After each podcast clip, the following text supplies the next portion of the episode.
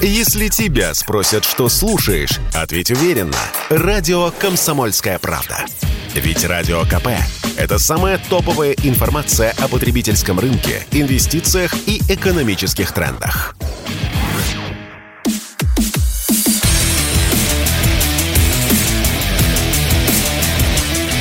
Программа с непримиримой позицией. Утренний Мардан. И снова здравствуйте, и снова в эфире радио «Комсомольская правда». Я Сергей Мордан. Я напоминаю, идет трансляция в Ютубе. Нас не забанили. Ютуб-канал «Мордан 2.0». Подпишитесь, чтобы долго не искать. И подписывайтесь на телеграм-канал «Мордан». У нас сегодня отличный день. Нам удалось договориться о беседе с Алексеем Масловым, директором Института стран Азии и Африки МГУ. Алексей Александрович, здрасте.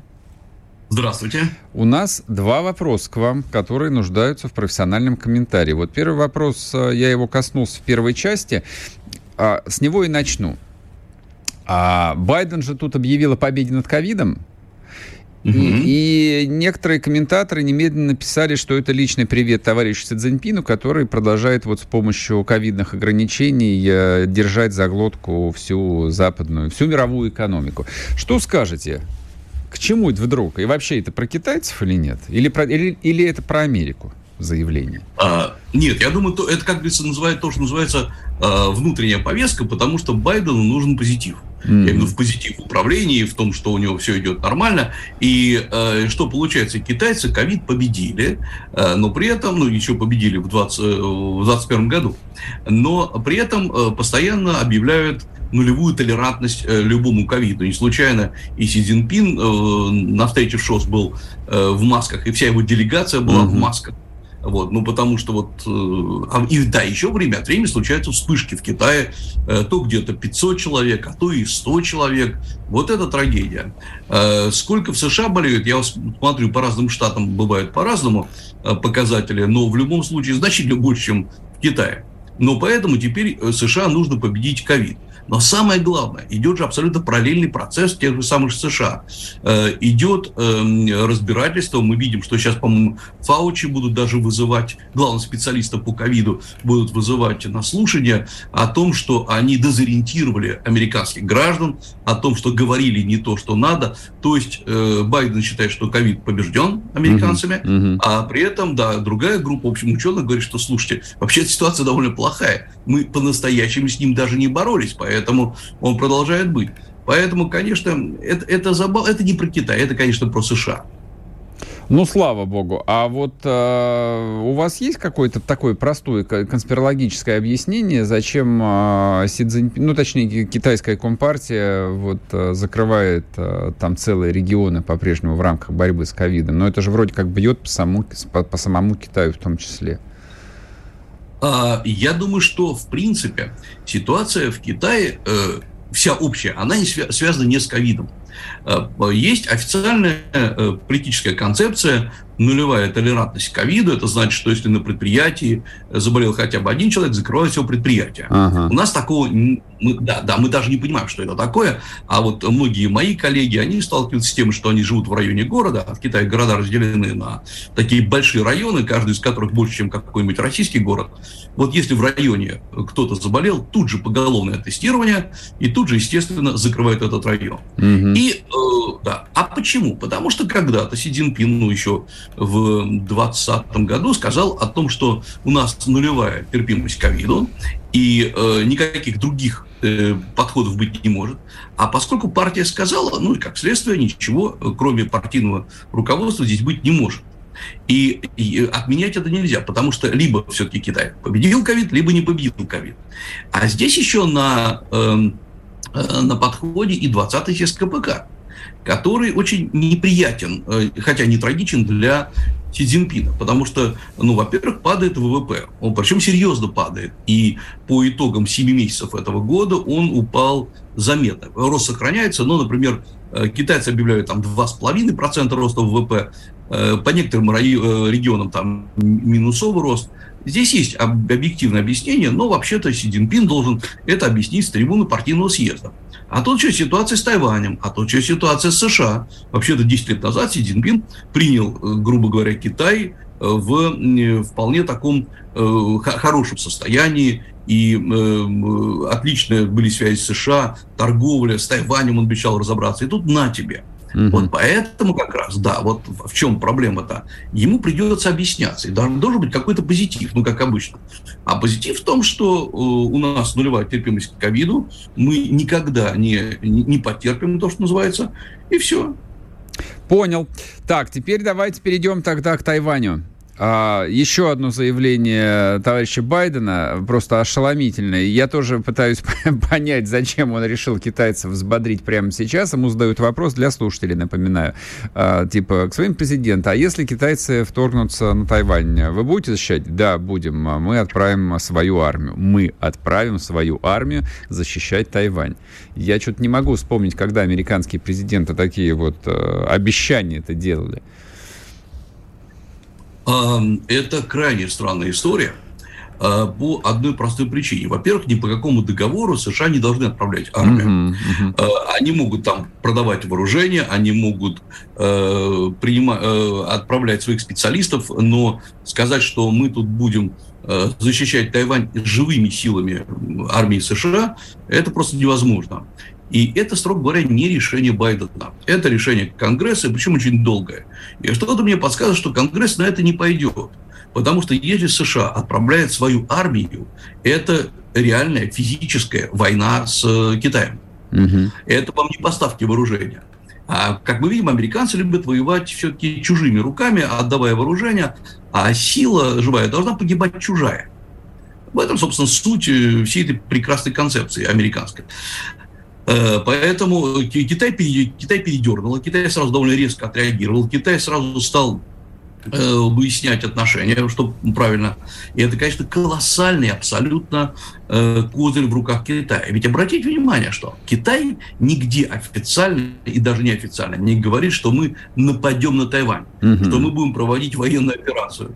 А ему вдруг внезапно говорят, вы знаете, нет, нет, не важно, что вы тут думаете, мы все равно пошлем войска на Тайвань. Вот какая вот э, с точки зрения китайцев подумайте и поймете, что это их, мягко говоря, удивляет. Думаете, удивляет? Ну, э, они не ожидали такого. Э, Китай считает, что, в общем, обо всем можно договориться. Это вообще китайская позиция, угу.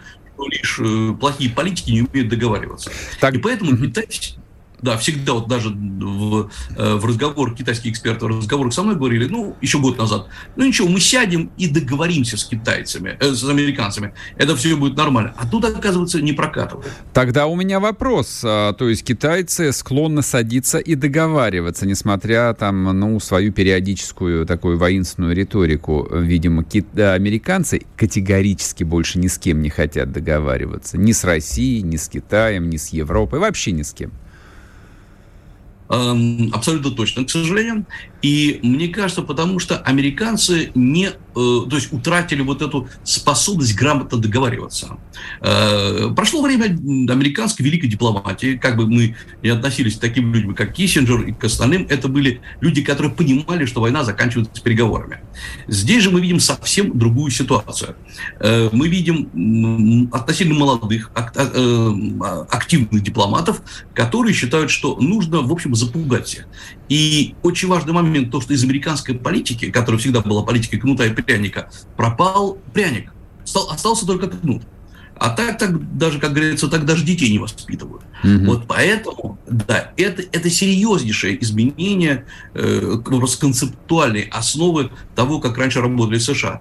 И, как следствие, и мир по-другому стал относиться. Ведь откуда э, сейчас мы видим такое потрясающее единение э, в ШОС? Э, самых разных людей э, и самых разных стран, абсолютно разных, которые, кстати говоря, между собой довольно долго спорили. Да потому что вдруг все поняли, что санкции могут быть и против них объявлены, и э, точно так же они могут подпасть под э, ограничения и частные, и отдельные компании, и люди. А вот так уже э, ну, люди не хотят работать. Вот в этом сейчас проблема. А, и параллельно же э, вот американский адмирал, не буду сейчас тратить время искать, как его зовут, не имеет никакого значения. Он указал на то, что у Китая настолько там большая военно-морская группировка в районе э, острова, вот, что, ну, типа, что мы ничего сделать не можем. Это вот что? Это для чего? Это что же ведь в контексте, в контексте вот этих всех заявлений делается? Э, да, конечно. Это прежде всего для того, чтобы э, понять, что противник страшен, он велик, угу. и что он нарастил настолько вот всю свою группировку. Она действительно большая, но это вопрос ее технической оснащенности. Но она настолько серьезная, что угу. от нее мы никуда... То есть э, столкновение будет. Военным надо видеть врага и ага. объяснять, зачем они существуют. Понятно, понятно. А, ну и, соответственно, как обычно писали советские газеты, для того, чтобы американский военно-промышленный комплекс получал новые, значит, заказы. Ну, в этом есть свой смысл, потому что а иначе э, зачем он существует? Ведь Китай предлагает вообще другую концепцию. Он говорит о, о единой судьбе человечества. 30 секунд. О том, что давайте, да, сядем, поговорим, договоримся. А угу. США сейчас пытаются именно на кризисном витке э, вернуть себе способы контроля из Азии, из Европы. Я думаю, в этом и заключается сейчас политика. А, короткий вопрос. Как думаете, есть у них шансы вот выиграть все, сорвать весь банк или нет? Э, нет, сто процентов нет, затормозить процесс, да, а сорвать банк уже не удастся. Все-таки это уходящее, пускай и до сих пор мировая держава. Угу.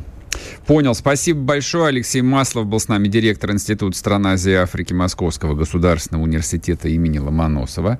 Сейчас мы уходим на короткий перерыв на новости, вернемся и продолжим. Так что не уходите, есть еще о чем поговорить. Спорткп.ру О спорте, как о жизни.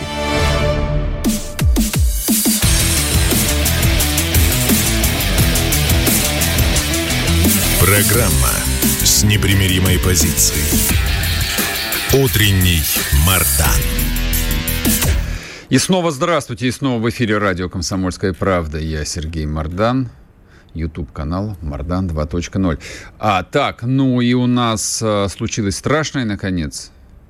С 18 или с 19, сейчас мы уточним, сентября прибалтийские страны плюс Польша такие исполнили свое обещание прекратить пускать э, к себе на территорию граждан России с шенгенскими визами. Для тех, кто вдруг, вдруг не очень в курсе, шенгенская виза, а, она действует на территории вот э, всех членов Европейского Союза сколько их там, 22 или 25 стран, получаешь, допустим, визу в посольстве Финляндии, Эстонии, прости господи, или Франции, и можешь ехать в Германию или Голландию. Можешь, теоретически. Но только воздушное пространство с марта месяца закрыто, самолеты больше туда не летают, а некоторые особо хитрые пытались э, ездить через Прибалтику и через Финку, как э, петербуржцы говорят – ну, а что проблем? На машину сел, доехал до Риги или до Хельсинки, там самолетик, и тут полетел куда тебе надо в Европу. Так а, вот теперь а, Литва, Латвия, Эстония, Польша сказали, Алис Капут, к нам больше даже с визой въехать нельзя. Тут такой очень тонкий юридический казус, который я хотел бы выяснить. Финны к этому готовятся. Финны пока что ужесточили а, механизм предоставления виз. Плюс вчера министр иностранных дел официально заявил о том, что необходимо внести изменения в национальное законодательство которое а, запретит, запретит русским въезжать на территорию чистой, прекрасной Финляндии. такой настоящий фашизм. А вы думали, что его больше не будет? Будет, будет. У каждого поколения должен быть свой фашизм. Мы своего дождались. Александр Шатилов с нами на связи, декан факультета социальных наук, массовых коммуникаций, финансового университета. Александр Борисович, здрасте. Здравствуйте. У меня вопрос э, действительно, который касается правовых аспектов, потому что вот э, ровно в тот момент, когда в Прибалтике начали, ну, прозвучали первые заявления политиков о том, что нам нужно прекратить пускать сюда русских, мол, э, время военное, поэтому какие там еще права могут быть, это привилегия. А тут же прозвучали комментарии ряда адвокатов о том, что, ребят, вы получите вал а, исков от людей, а, которые имеют право то есть шенгенская виза, в общем, как бы универсальный такой э, документ. Вот объясните, пожалуйста, а действительно, что будет дальше? Будут ли юридические иски? Какое продолжение это получит? Поддержит ли их Еврокомиссия и так далее, и так далее, и так далее. Ну и сразу, чтобы вас не перебивать, вот этот вот гуманитарный, условно, историческо-гуманитарный э, аспект, он никого там в Европе не смущает, что это, правда, попахивает таким 33-м годом. Немножечко, немножечко. 我看 А, ну, надо сказать, что эта ситуация печальна даже, на мой взгляд, ну, не только для граждан Российской Федерации, которым действительно предельно затруднен сейчас въезд в Евросоюз, да, и я уж не знаю, там, какие придется изыскивать, э, что называется, очень сложные маршруты для того, у тех, у кого есть там Шенген и тот, кто собирается в ту страну, которая не м, блокирует э, въезд туда наших э, сограждан, да. Но это печально для Евросоюза, потому что это действительно нарушает все те, вон, как бы описанные неписанные правила игры, которые существуют а, в ЕС э, еще ну, с давних времен. Шенгенское соглашение, ну, как бы напомню, еще появилось в 1985 году, потом неоднократно уточнялось, и, в общем-то, она служила, это соглашение служило а, таким Э, одним из э, столпов, э, собственно, Евросоюза, объединения Европы. И сейчас этот Шенгенское соглашение, что называется, уходит псу под хвост. Это, конечно, очень серьезно дестабилизирует и разбалансирует всю, на мой взгляд, собственно, структуру Евросоюза, где появляется, где, скажем, раньше все как решалось на консенсусной основе, эм, где, в общем-то, были, ну, что называется, являются меняемые правила игры. Сейчас э, Евросоюз, э, ну, по крайней мере, отдельные евро, члены Евросоюза впадают в такую в амбицию, впадают в радикализм, а другие никто не может ему, не могут им помешать, да, причем это, э, скажу, что, в общем-то, это впадая в такой радикализм, я бы сказал так, кукушаты Евросоюза американские, да, то есть те страны, которые во многом появились в рамках ЕС э, в силу, ну, определенного ну, давление Соединенных Штатов Америки, которые ну, в свое время мягко где-то и жестко подталкивали Евросоюз к расширению за счет вот этих стран ноофитов, бывших стран э, Восточной и Центральной Европы социалистических, да, бывших советских республик. Э, хотя изначально Евросоюз, э, в общем-то, задумывался как такая, такой очень мощный альянс развитых политических и экономических государств. Предполагал, что это даст определенный кумулятивный эффект в развитии э, ЕС, да, но этих подбросили, в общем-то, таких, э, что называется, депрессивных неофитов, да, которые вначале просто тянули деньгу из Евросоюза, а сейчас уже стали качать права, особенно с учетом такого мобилизационного характера современной эпохи. И, как мне кажется, если даже, собственно, наши, собственно, сограждане, да, которые, в общем-то, вполне имеют легальные документы, они имеют легальное право для въезда э, в Евросоюз в соответствии со всеми нормативными документами шенгенского законодательства, да, а даже если они подадут иски в суды, то я думаю, что вряд ли мы увидим прецедент удовлетворения этого судебной э, иска, да, потому что, э, ну, как мы видим, евро, европейское законодательство, как, как бы, хотя, хотя они декларируют беспристрастность, да, и аполитичность, и э, равноправие всех, тем не менее, э, обычно принимает очень ангажированные и очень э, политически окрашенные решения. И в этой ситуации, э, как сказать, невзирая на то, что даже как бы такие старейшины Евросоюза, да, в общем-то, не поддерживают вот этот демарш, или, по крайней мере, на словах не поддерживают этот демарш прибалтов и э, поляков. Э, тем не менее, я думаю, что они будут действовать по принципу, как говорится, да, эти Прибалтика и Польша, это, как говорится, сукин сын, он наш сукин сын. И будем мы в любом случае на их стороне. И поэтому мне кажется, что м, перспективы в общем-то, исков российских э, граждан, да, э, в отношении нарушения их прав, да, ну, они будут э, либо заматываться в судах, либо, в общем-то, суды найдут определенные, при помощи крючкотворца, такое определенные аргументы, чтобы им отказать в этом иске. А с вашей точки зрения, вот вы упомянули о том, что соглашение, Шенгенское соглашение образца 85 года, видимо, вы имеете в виду соглашение о свободных границах в формате Бенилюкса. Да. Извините. Ой, извините. Это была, собственно, главная ценность, которая предлагалась и жителям и Западной Европы, и потом Восточной Европы, которая была в это соглашение включена. И, собственно, это была главная такая замануха, которая действовала на мозги тех же и украинцев, и грузин. подрыв свободы границ обнуляет, ну, по крайней мере, внешнюю ценность э, Евросоюза для 90% э, населения. Насчет экономики я не скажу, вот, насчет простого обывателя совершенно точно. А, вот то решение, которое принято Прибалтикой и Польшей, оно, с вашей точки зрения, может иметь, э, точнее, будет ли оно иметь разрушительные внутренние последствия, или они все равно внешним периметром смогут ограничиться?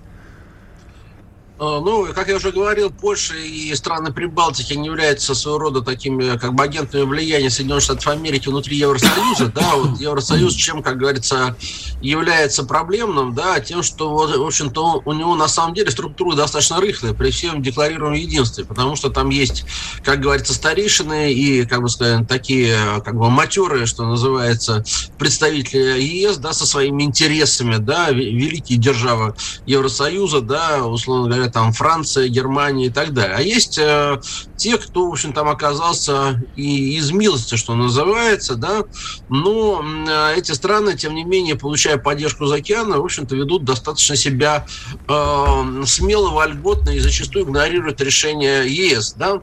Это причем касается не только Шенгена, там и сейчас мы знаем, что те же самые, там, не знаю, Польша с э, Венгрией по целому ряду вопросов занимает особую позицию. В некоторых случаях им удается прогнуть э, Брюссель и а, как сказать, ну, скажем, отставить, отстаивать свои, как говорится, национальные интересы.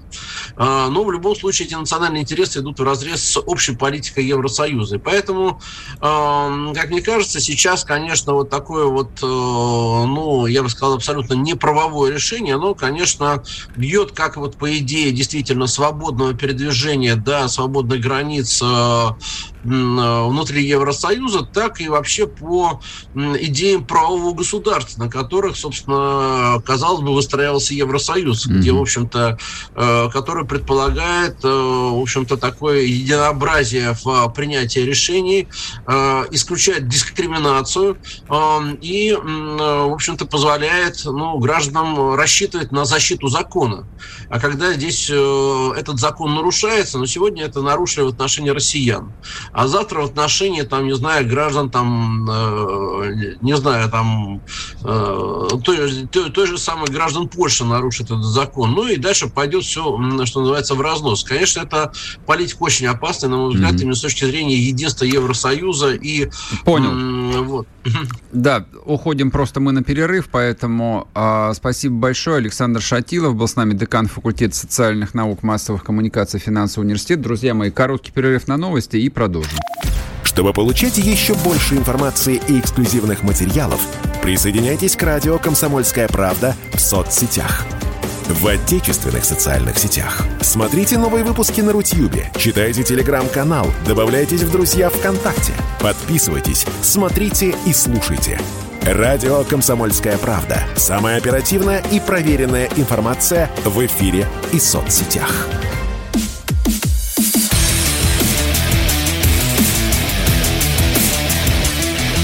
Программа с непримиримой позицией. Утренний Мардан. И снова здравствуйте, и снова в эфире радио «Комсомольская правда». Я Сергей Мордан. Мы сейчас будем говорить с вами про детей, про воспитание, про школу. Я знаю, что на этих словах очень многие отключатся. Да, совершенно странным образом действует. То есть вот поорать по поводу войны, да, это вот все рады вот взбодриться. А поговорить про вещи на самом деле принципиально, точно, гарантированно серьезные, это скучно. Это типа нафиг надо. Ну да ладно, ну да ладно. Как-нибудь переживем мы это. Будем вести нашу ученую беседу с литератором, писателем Дмитрием Лекухом. Дмитрий Валерьянович, приветствую тебя.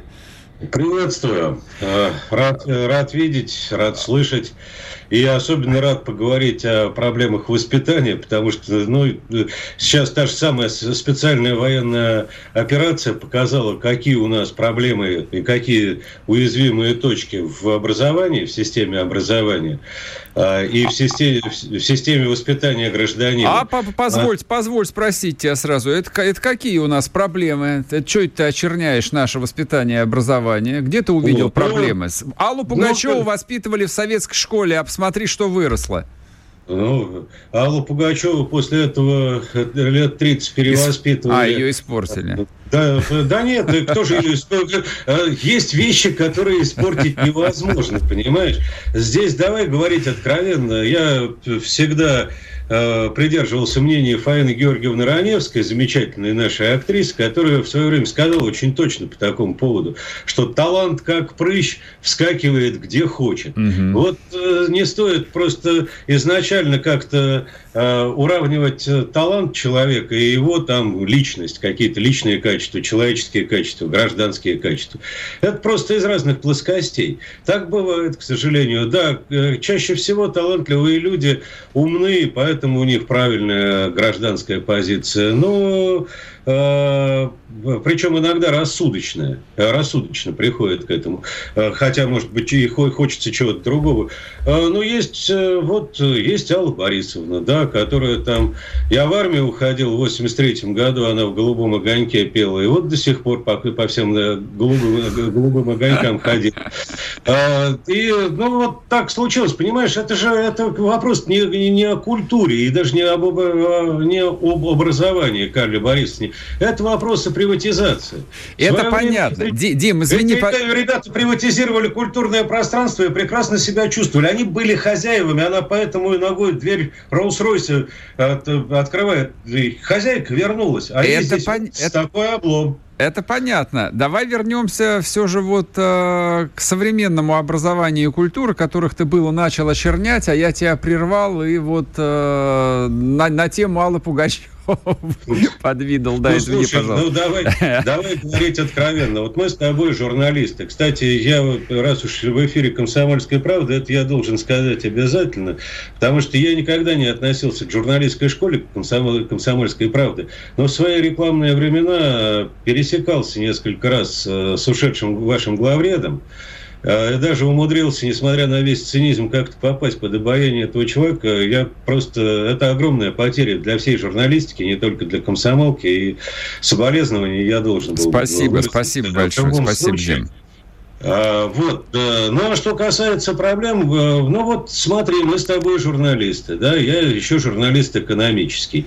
Мы вчера сидели с Мишей Леонтьевым мы пытались посчитать экономических журналистов в нашей стране. Ну, кто вот более или менее понимает э, хотя бы вот, ну, на уровне там здравого смысла в экономике. И кто об этом пишет, а не пересказывает трескучие пресс-релизы в лучшем случае. Или там то, что ему в пиар-службах определенных контор а, диктуют. Вот, мы, нам хватило пальцев одной руки. Это не проблема образования. Приходят ребята с журфака, которые вообще не, а, не приспособлены к профессии никак. Проще взять, если уж подтянуть парня из, или девчонку из какого-нибудь технического вуза, у них хотя бы есть какое-то мышление. А, гуманитар... Проблема с гуманитарным образованием, вот это СВО осветило, показало, ну, вообще в абсолютные вещи, да. А, слава богу, что у нас хороший здоровый народ, хорошее здоровое общество, которое не умудрилось, не умудрилось испортить даже э, вот эти вот прошедшие 30 лет. Но посмотри на наше образованное сословие. Это не проблема с гуманитарным образованием? Да ты знаешь, я думаю, что это проблема даже не сколько с, собственно, с образованием, вот с тем, что на лекциях читают или на семинарах, а с тем, какие идеи, так сказать, в воздухе воздухе витали и что является доминирующим. Сереж, Сереж, Сереж, я... давай так, вот есть замечательная высшая школа экономики, да, я вот да. все-таки как экономист, да, а, так вот, они а, там в течение 30 лет преподают как единственно правильную и верную а, монетаристскую теорию, вот эту чикагскую, так называемую, mm-hmm. то, что мы называем гайдаровскую, которая устарела еще в 80-х в Штатах, считалась, считалась устаревшей еще в 80-х годах прошлого века извини, вот эта монетарная чикагская школа, да, она поддерживалась всевозможными МВФами и прочей, прочей хренью, да. Покажите мне хотя бы один опыт успешной реформы экономической, проведенной МВФ. Uh-huh, uh-huh. Но нет в мире. Так вот, это разве не проблема, не проблема образования? А Есть это, простите, такое кадры, дело. в том числе и в правительство. Это же кузнец кадров правительства нашего. Э, органов власти. Это проблема образования. Они огромны. Их тоже, еще раз подчеркнула э, специальная военная операция, когда вдруг выясняется, что в условиях кризисного управления у нас управлять-то особо некому. Хорошо, что Мишустин на месте. Это а правда. так вот, посмотри, по, это не проблема образования, не проблема воспитания. Это те выпускники, которых дает школа. А ты не думаешь, что вообще мы совершенно напрасно вот ставим знак равенства между образованием и воспитанием? Потому что человек может быть, ну, совсем не образован на самом деле. Он может закончить 9 э, классов и уйти работать, условно говоря, но он может быть приличным человеком, хорошим человеком, а может закончить два вуза с магистратурой и в итоге оказаться свободным сволочью. Да запросто. Да, отсюда да, вопрос. И отсюда вопрос. И вот инициатива а, Минпрос, про которую вот а, я с упорством а, маньяка тут а, разговариваю. А, идея с этими э, уроками разговора о важном. То есть, ну вот все уже их высмеяли. Вот, вот, вот все, кто только мог. Никто не пытается об этом поговорить всерьез. А может быть, это стоит, а может быть, это нужно, а может быть, действительно в ситуации, когда родители, у многих родителей физически просто на работе живут, им некогда с детьми говорить. Вот все ржут, да, все себя изображают там непонятно кого. Вот как ты думаешь, вот только по-честному, из этого может хоть что-нибудь получиться? Не везде, не везде, но хотя бы в некоторых школах, в некоторых классах. Понимаешь, в чем дело? Я скажу так, это, это должно быть, я еще более радикально скажу, должно быть во всех школах. А, не знаю, как это назвать, разговоры о важном или еще, бог знает как. А, но давай говорить откровенно, если государство а, перестает, вот свят мест пуст не бывает, если государство уходит из воспитания, то это гражданского общества и гражданина, ага. да, то это место тут же кто-то занимает. И э, я вот в 90-е очень хорошо помню, как мы офигели, когда э, нам э, эзотерику в Литинституте начинали в качестве обязательного предмета навязывать. Недолго mm-hmm. это продлилось. Недолго, недолго, да. Да, но э, тем не менее это, бы это было, и это финансировалось определенными фондами. Это просто то, что вот на верхнем уровне. Если мы уходим, если государство уходит из воспитательной функции, то это место немедленно кто-то занимает. Э, и я даже не буду фамилию Сорос произносить, э, э, и без него желающих достаточно. Угу. Это раз. А два. Всегда во всех обществах э, функция народного просвещения, народного воспитания, гражданского воспитания, это была функция государства. Это mm-hmm. было в империи, это было в Советском Союзе, это сейчас есть в Соединенных Штатах Америки, несмотря э, на все их, их беды. Но они через, именно через эти вот вещи проводят э, свои, извини, трансгендерные реформы ЛГБТ. Mm-hmm. Mm-hmm. Но это есть в школах. Это все в любом случае это функция, это то, что ты хочешь воспитать. А, э, извини, вот отдавать это в семью ты абсолютно прав. Когда там мама, папа а, по 24 часа в день на работе, это было-то не только сейчас.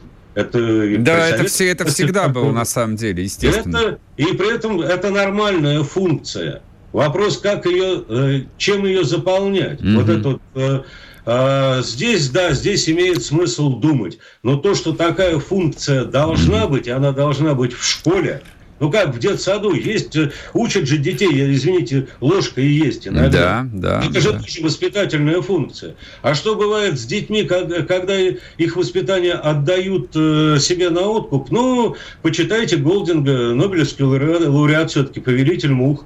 Самый страшный, наверное, роман – а вот об, именно об этом. Mm-hmm. Когда дети из церковного хора хорошие, с хорошим воспитанием оказываются вот в результате авиакатастрофы да, да. острове, Я превращаются в дикое племя. И да. какой ад из этого получается? Верно, верно. А Дим, спасибо тебе большое. Уже уходим на новости. Вот э, тема, которую, в общем, ну, невозможно уложить ни в 10 минут, конечно, ни в час 10. Вот, поэтому так или иначе придется, в общем, к ней время от времени подступаться.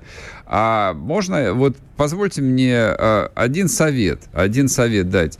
А все же ваши дети, внуки вот сейчас столкнулись с этими разговорами о главном, и сразу вопрос, а что там будет, а кто будет с ними говорить? А вы попробуйте, может быть, вы сходите на этот урок и что-нибудь этим детям там сможете правильное, хорошее рассказать. Почему нет? То есть ни один классный руководитель не скажет вам нет, скорее всего. Продолжим после перерыва, не уходите. Чтобы получать еще больше информации и эксклюзивных материалов, присоединяйтесь к радио «Комсомольская правда» в соцсетях. в отечественных социальных сетях. Смотрите новые выпуски на Рутьюбе, читайте телеграм-канал, добавляйтесь в друзья ВКонтакте, подписывайтесь, смотрите и слушайте. Радио «Комсомольская правда». Самая оперативная и проверенная информация в эфире и соцсетях.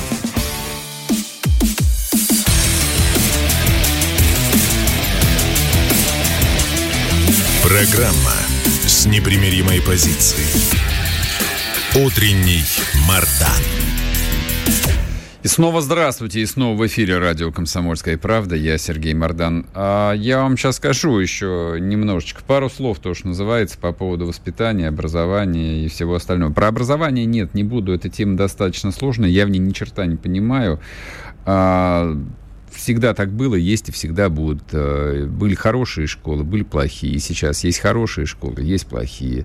То же самое, к сожалению, вот про вузы сказать не могу. Технические вузы, я надеюсь, хорошие остались. Гуманитарных вузов хороших в России не осталось. А знаете, что еще меня вот, э, ну, вот сегодня там э, я упомянул про депутатов, и здесь в обсуждениях народ, прям, смотрю, хлещется здесь, вот важнее темы у них нету, действительно, для какой-то категории слушателей нет важнее темы, чем 400 депутатов, которые получают по 400 тысяч рублей зарплат. Прям вот, вот, вот кушать не могут вот от этой мысли.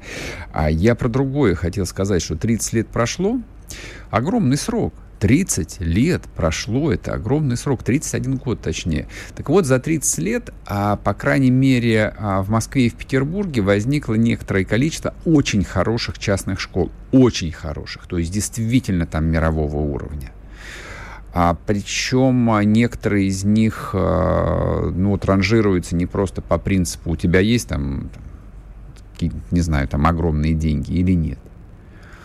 Вот, то есть отбирают детей по тестам, по уровню таланта, знаний и так далее. Я не про это. Но вот что меня поразило, когда я этой темы коснулся в очередной раз, за 31 год в России не возник ни один, ни один частный, не государственный, а по-настоящему частный классный университет. Ни один. Знаете, о чем это говорит? О том, что люди, которым ну, в 90-е, и в нулевые, и в десятые, и в двадцатые досталось все, не собирались здесь жить. Никогда. Они не собирались здесь жить. Только в последние, да, ну вот последние десятилетия а, есть несколько примеров, когда там очень известные богачи, миллиардеры создали за свои деньги вот несколько там очень хороших средних школ для своих детей. Но они так и не создали ни одного университета. А, и вот тут я хотел бы привести пример а, про свою, вы не поверите, любимую Америку. А, когда первые колонисты приплыли на североамериканский континент, уже через 10 лет, я подчеркиваю, уже через 10 лет был основан Гарвард на частные пожертвования. И потом еще в течение 50 лет, первых 50 лет, еще задолго-задолго до войны до, за независимость, возникли все университеты так называемой Лиги Плюща. Это сейчас самые лучшие, самые престижные мировые университеты. Вот принципиальная разница. И советская власть действовала так же. Вот Сталин, проклятый, которого так ненавидят наши борцы за все хорошее против всего плохого, начал с того, да, что фактически создала и советскую научную школу, а советская научная школа не появилась бы без системы среднего и параллельно сразу высшего образования. Вот так вот это устроено. Про патриотизм и про воспитание. А теперь про патриотизм и про воспитание. Еще два слова. Я не знаю, как э, нужно воспитывать детей. А главное, и вот вопрос, на который я никак не могу подобрать ответ, э, последние 7 месяцев я довольно много про это думаю, кто должен этих э, детей воспитывать, кто и как. Ну вот, не хочу еще раз говорить про Аллу Пугачеву, это просто маркер, зацепиться. Но это характерный маркер. Это советский человек. И если вы вот составите для себя список людей, ну, глубоко вам не симпатичных, там, ну, из власти каких-нибудь, или либералов, или условных предателей, или кого-то еще, посмотрите на дату их рождения и тоже поймете, что это там, скорее всего, в 99% случаев бывшие советские люди, которые получили советское образование, советское воспитание. А видите, как пошло-то. Вопрос. Вот сейчас вдруг вспомнили, что ну как-то патриотизм не заканчивается на освоении патриотических бюджетов, на празднованиях Дней, э, Дней Победы, Дней городов и вот всего вот этого набора мероприятий, дат, э, информационных поводов, под которые просто сливаются деньги. То есть за этим что-то еще должно быть. И принципиальный вопрос не в деньгах. Тут как в мультике. Средства-то у нас есть, у нас мозгов нет. Денег у нас много. В России, как говорил Чубайс, денег у нас без счета. То есть, если на что-то хорошее нужны деньги, и если есть люди, которые, ну, обладают определенным упорством, они получают их таки. Можно найти деньги. Но вопрос, где эти люди – вот э, там периодически всплывает тема, а где же вот фильмы про войну, а, про настоящую войну, не про Великую Отечественную, а про войну, которая вот э, 8 лет идет. Где фильмы про эту войну? Где фильмы про войну, которая идет внутри России, между теми, кто хочет победы, и теми, кто хочет поражения? Нету денег? Есть? Есть. В фонде кино есть деньги, Минкульт, в принципе, даст деньги. Принесите нормальный сценарий. Кто-нибудь пишет эти сценарии? Я подозреваю, что просто никто их не пишет, потому что люди, которые зарабатывают на сценариях, люди, которые делают кино, у них даже мысли не возникает, что вообще это имеет хоть какую-то ценность. Им это просто неинтересно. Ну, просто им это неинтересно. И вот тут мы снова подкатываемся к этой...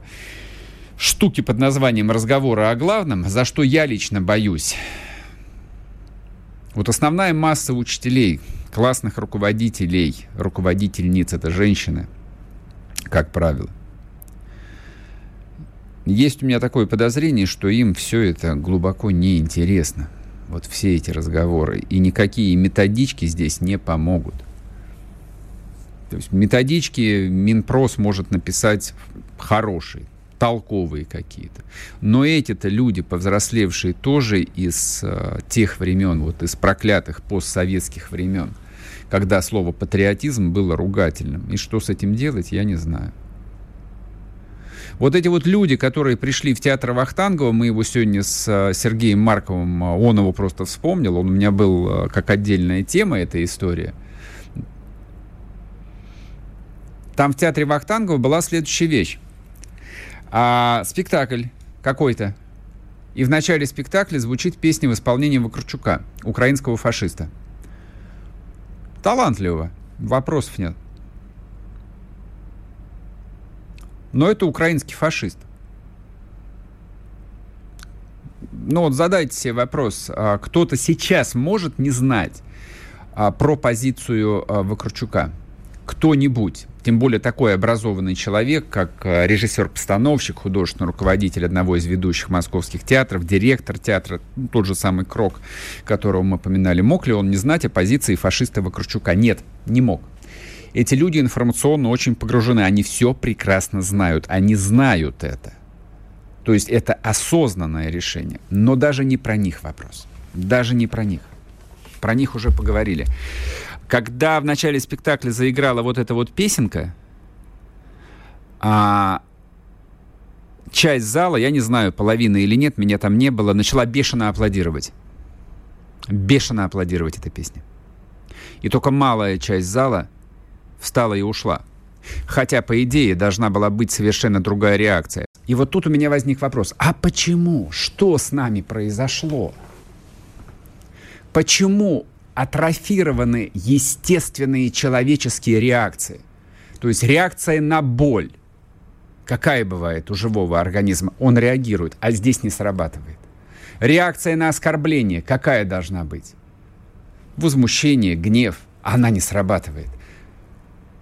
Почему? Я не знаю. Так что здесь э, не про воспитание говорить-то надо, не про воспитание беспокоиться надо, а нужно говорить о том, что что-то такое вот произошло с нами совсем э, грустное, может быть, даже необратимое. Я единственное верю, что те солдаты, которые вернутся с фронта, вот они могут проводить разговоры о главном. И они а, этому поколению мозги поставят на место. И все будет нормально, и все будет правильно. Главное, чтобы они вернулись живыми. На сегодня у меня все. Будьте здоровы. Услышимся завтра в то же самое время. Всех вас сердечно обнимаю. Пока. Вы слушаете радио «Комсомольская правда». Здесь самая точная и оперативная информация о спецоперации на Украине. Репортажи наших журналистов из зоны боевых действий. Много населенных пунктов брали вообще без боя, потому что ВСУ или националистические батальоны оставляли и бежали. В самом Донецке, по сообщению жителей, по нашим личным ощущениям, ночь прошла относительно тихо. Мне командир сказал, что у них там просто интенсивная перестрелка идет с обеих сторон. Заявление официальных лиц. Поэтому рассказывать, что Россия не вела переговоры или отказывалась, ну, это вранье. А 8 лет что мы делали? Ждали, терпели, просили, показывали, демонстрировали материалы. Комментарии экспертов. Ошибки совершила киевская власть, потому что на ее территории происходил конфликт. Срочные новости о ситуации вокруг Украины слушайте 24 часа в сутки на радио «Комсомольская правда». Никаких фейков, только проверенная информация.